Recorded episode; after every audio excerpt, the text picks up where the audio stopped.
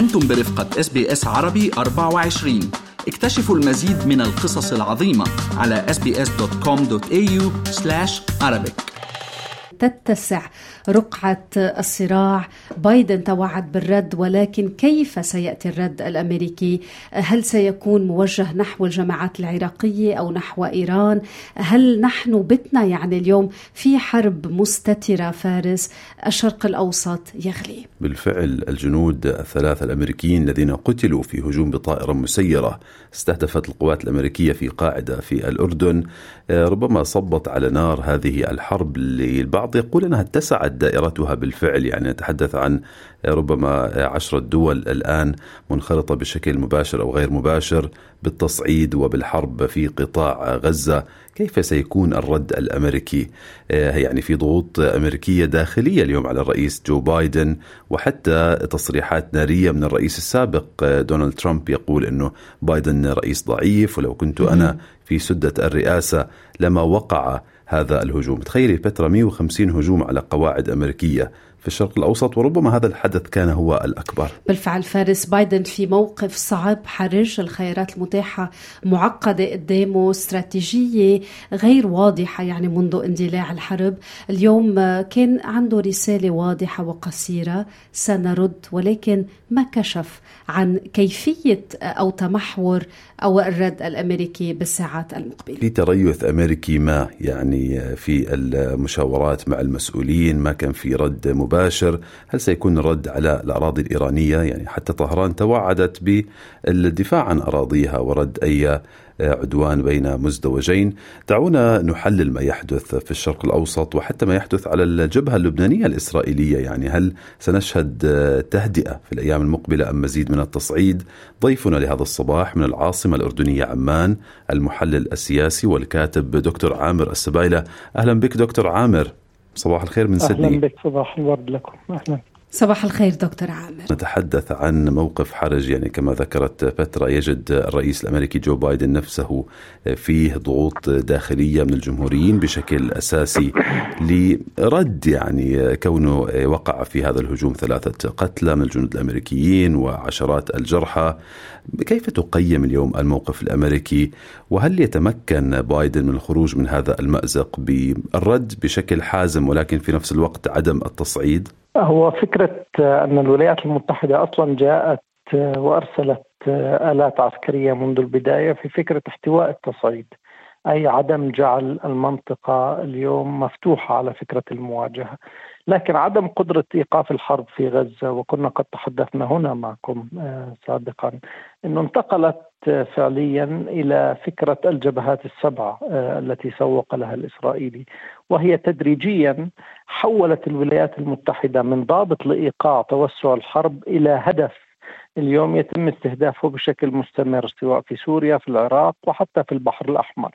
لا بل تحول البحر الأحمر أيضا إلى بعد دولي مرتبط في موضوع الملاحة مرتبط في موضوع التجارة الدولية وتشكل على اساسه تحالف. اذا فعليا المنطقة هي واستراتيجية الولايات المتحدة لفكرة الاحتواء. نقلتنا إلى فكرة التصعيد التدريجي ولم تنجح في فكرة الاحتواء إلى أن نصل إلى النقطة في فكرة استهداف قاعدة امريكيه وسقوط قتلى من الجنود الأمريكيين وبالتالي إذا أخذنا بعين الاعتبار عاملين وهو التوقيت أن هذا الحادث اليوم مع بداية الحملات الانتخابية في واشنطن والجزء الثاني الامتداد الجغرافي أنها انتقلت أيضا لتستهدف الولايات المتحدة في مناطق آمنة بالنسبة لها. يعني لا تتحدث عن سوريا والعراق تتحدث عن قاعدة في الأردن.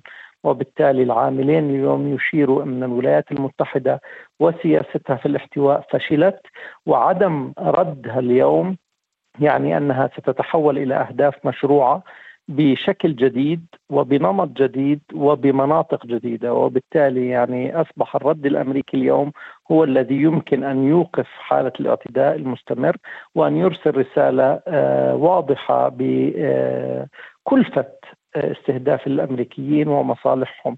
وأعتقد أنه هذا هو السبب الآن الذي يجعل من الرد رد بطيء غير سريع غير انفعالي لا نتحدث عن فكرة استهداف قاعدة تضطر الولايات المتحدة أن ترد على مناطق الاستهداف كما شهدنا سواء في إربيل في قاعدة عين الأسد في آه، في أو في العراق.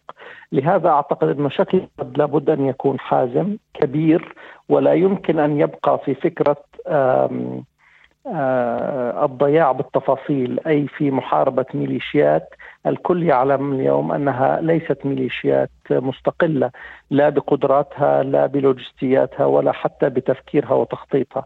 وبالتالي يعني أعتقد أننا أمام مرحلة حاسمة. إذا لم ترد الولايات المتحدة الديمقراطيين سيخرجوا من المشهد بلا شك.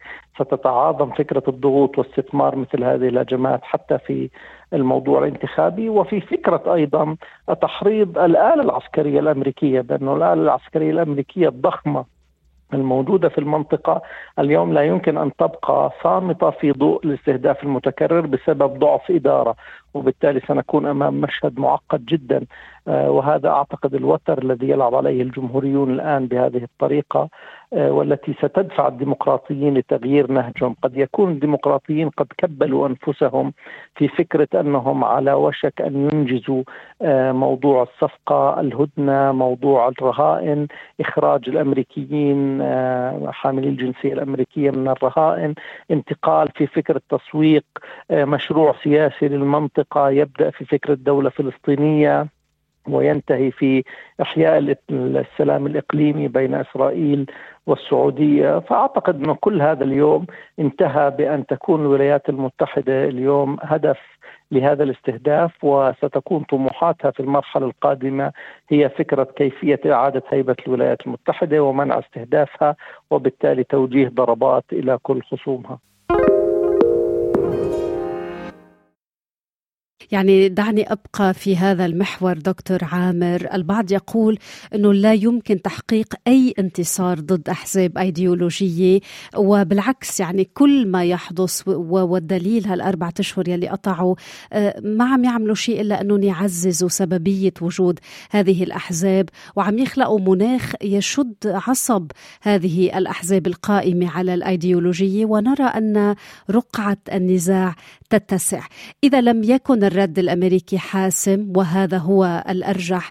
ألن يعطي ذلك يعني ضوء أخضر لمزيد من الاستفزازات من قبل يعني آه، إيران وأتباعه في العراق وسوريا ولبنان واليمن.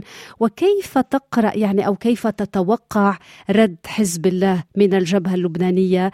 قديش قادر اليوم حزب الله يبقي على استراتيجية ضبط النفس؟ يعني هو الجزء الأول أنت معك حق تماما وهذا ما تحدثنا به إنه سيتم آه، بلا شك آه، اتباع نهج جديد في استهداف الولايات المتحدة. قد لا يقتصر فقط على الأهداف العسكرية سينتقل إلى الأهداف المدنية والاقتصادية وحتى النفوذ في مناطق النفوذ أي معاقبة الولايات المتحدة أيضا في مناطق نفوذها ولدى حلفائها وبالتالي كان واضح أن كل الدول التي تحتضن قواعد عسكرية أمريكية ردت بالإدانة السريعة بمواقف لأنه في النهاية يعني هذه تعلم الدول أن أنها يمكن أن تستهدف فقط لأنها حليف للولايات المتحدة وبالتالي رفع كلفة أن تكون حليف للولايات المتحدة على هذه الدول قد تكون الاستراتيجية القادمة إذا لم ترد الولايات المتحدة. لهذا أعتقد أن الرد حتمي آه، ليس لأن هذه الإدارة تريد أن ترد أو على برنامجها الرد بل لأنه ما يجري اليوم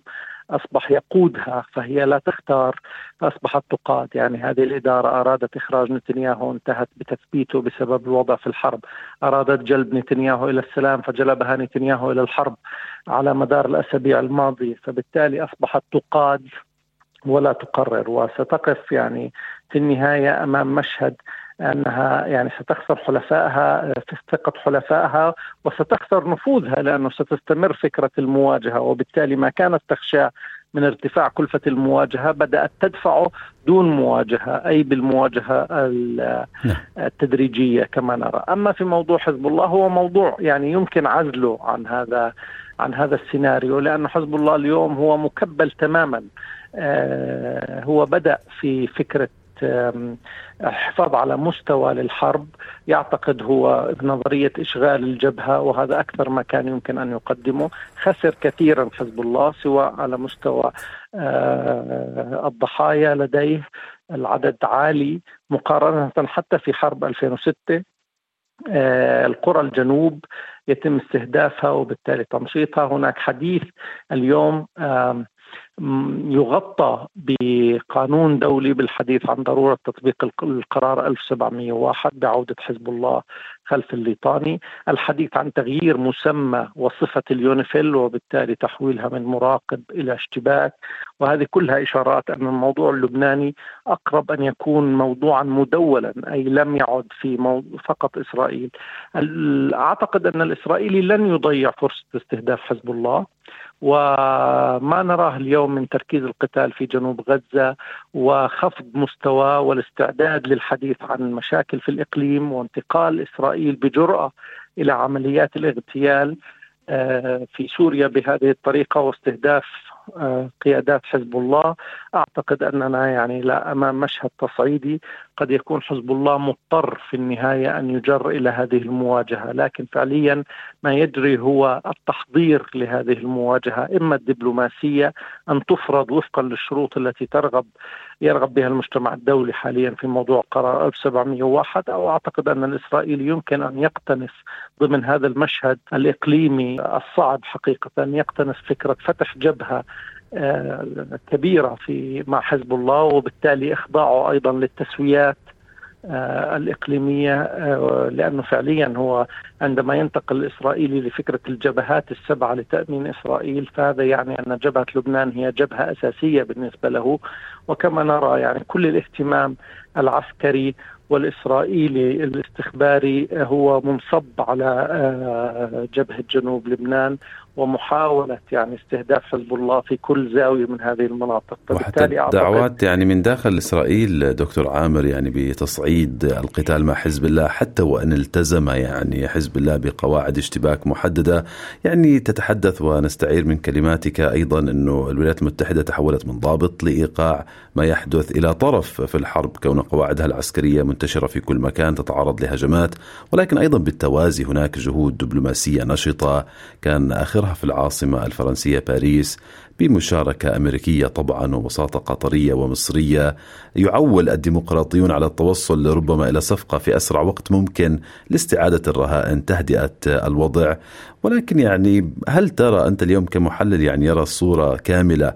ترى وقفا لإطلاق النار طويل يعني وما هو مستقبل قطاع غزة؟ حتى الإسرائيليين يقولون أن أو قطاع منهم يعني القتال تحول إلى مستنقع لم يحقق أي من أهدافه. هل تضطر الإدارة الإسرائيلية اليوم إلى تقديم تنازلات وربما مقاربة وجهات النظر مع حماس؟ لا لا أعتقد هذا يعني صعب جدا لأنه فعليا كأن الحرب يعني كلها آه، وخسائرها وما بدأت من أجله يعني لم يكن قد تم. فبالتالي يعني ليس لها أي هدف. العودة إلى ما قبل 7 أكتوبر في العقلية الإسرائيلية مرفوض. باعتبار أنه الخطر الذي حدث يوم 7 أكتوبر بالنسبة للإسرائيلي يمكن أن يتكرر من عدة أماكن وبعدة طرق وبالتالي مهما طال أمد هذه الحرب لابد أن يعني تفضي إلى تغيير في هذا الشكل. لهذا أنظر الحديث اليوم صحيح يتم الحديث عن آه، صفقة لكن هي صفقة لو كانت مهمة بالنسبة للإسرائيلي حقيقة لو أنجزت آه، سابقا. يعني في الهدنة الأولى آه، أخذت الحرب 45 يوم حتى نصل إلى فكرة أن يضغط على الإسرائيلي في موضوع تبادل للرهائن. هذه المرة هناك كل ما اقتربنا من نوع من أنواع الصفقة يصبح هناك تصعيد الإسرائيلي يسوق اليوم أنه لا يمكن أن يعود إلى إلى غزة يعني أن يترك غزة دون أن يؤمنها آه في موضوع العمق الأمني في موضوع الإدارة آه الأمنية في موضوع الحرية في العمليات والتنقل في داخل غزة. في غزة خالية من السلاح. كل هذه شروط موجودة ويعلم أيضا آه، حماس أن الإسرائيلي لن يترك هذا الموضوع بهذه الطريقة. وهذا ينطبق أيضا على آه، مستوطنات الشمال بالنسبة للإسرائيلي أنه لا يمكن أن يقبل أنه حتى لو قواعد الاشتباك موجودة أنه هذا سيناريو 7 أكتوبر يمكن أن يتكرر في أي لحظة. وبالتالي لا آه، سيستمر في هذا الموضوع على على الأقل في جبهة لبنان وغزة هو مستمر.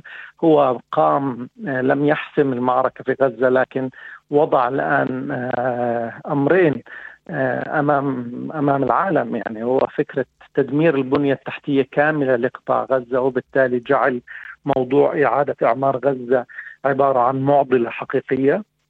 وموضوع الأزمة الإنسانية الكارثة التي تتشكل في فكرة نزوح سكان غزة باتجاه الجنوب وعدم قدرة حتى المساعدات الإنسانية للدخول أو آه يعني أن تصل إلى هؤلاء. فبالتالي هو يطيل أمد هذه الحرب ويخلق واقع يجعل العالم يتعامل معه من هذه الزاوية. يعني وهذا ما يفسر مثلا آه اليوم ننتقل إلى فكرة إغلاق الأونروا وقف تمويلها. آه، بحجج. آه، هذا كله يشير أن الإسرائيلي لن يخرج من غزة إلا إذا استطاع أن يرتب كل هذه النقاط بحيث لا يعود هناك احتمالية أن يتكرر سيناريو 7 أكتوبر، هذا ما يعمل عليه اليوم جاهدا وهو ما يصنعه الآن على الأرض هو يغير الأولويات ويجعل العالم أمام التعامل مع سياسة الأمر الواقع باعتبار هناك أزمة إنسانية يجب حلها وهناك إعادة إعمار ستنقلنا إلى فكرة من سيدير هذا القطاع، شكل إدارته، حكومة التكنوقراط، من يشرف عليها، دور الإشراف الدولي ومن ثم أيضا الوجود للقوات الدولية للإشراف على الامن بالتنسيق مع الإسرائيلي، هذا ما يريده وهذا ما يرغب به وأي صفقة غير ذلك باعتقادي هو لن يقبلها بعد كل ما مر يعني في الأربع شهور الماضية. ويبقى السؤال الأكبر كمان كيف سيواجه نتنياهو كل الضغوط الداخلية؟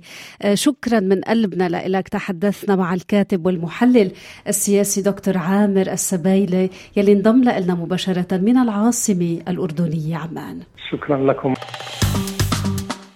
اضغطوا على ال like أو على ال share أو اكتبوا تعليقا تابعوا SBS عربي 24 على الفيسبوك.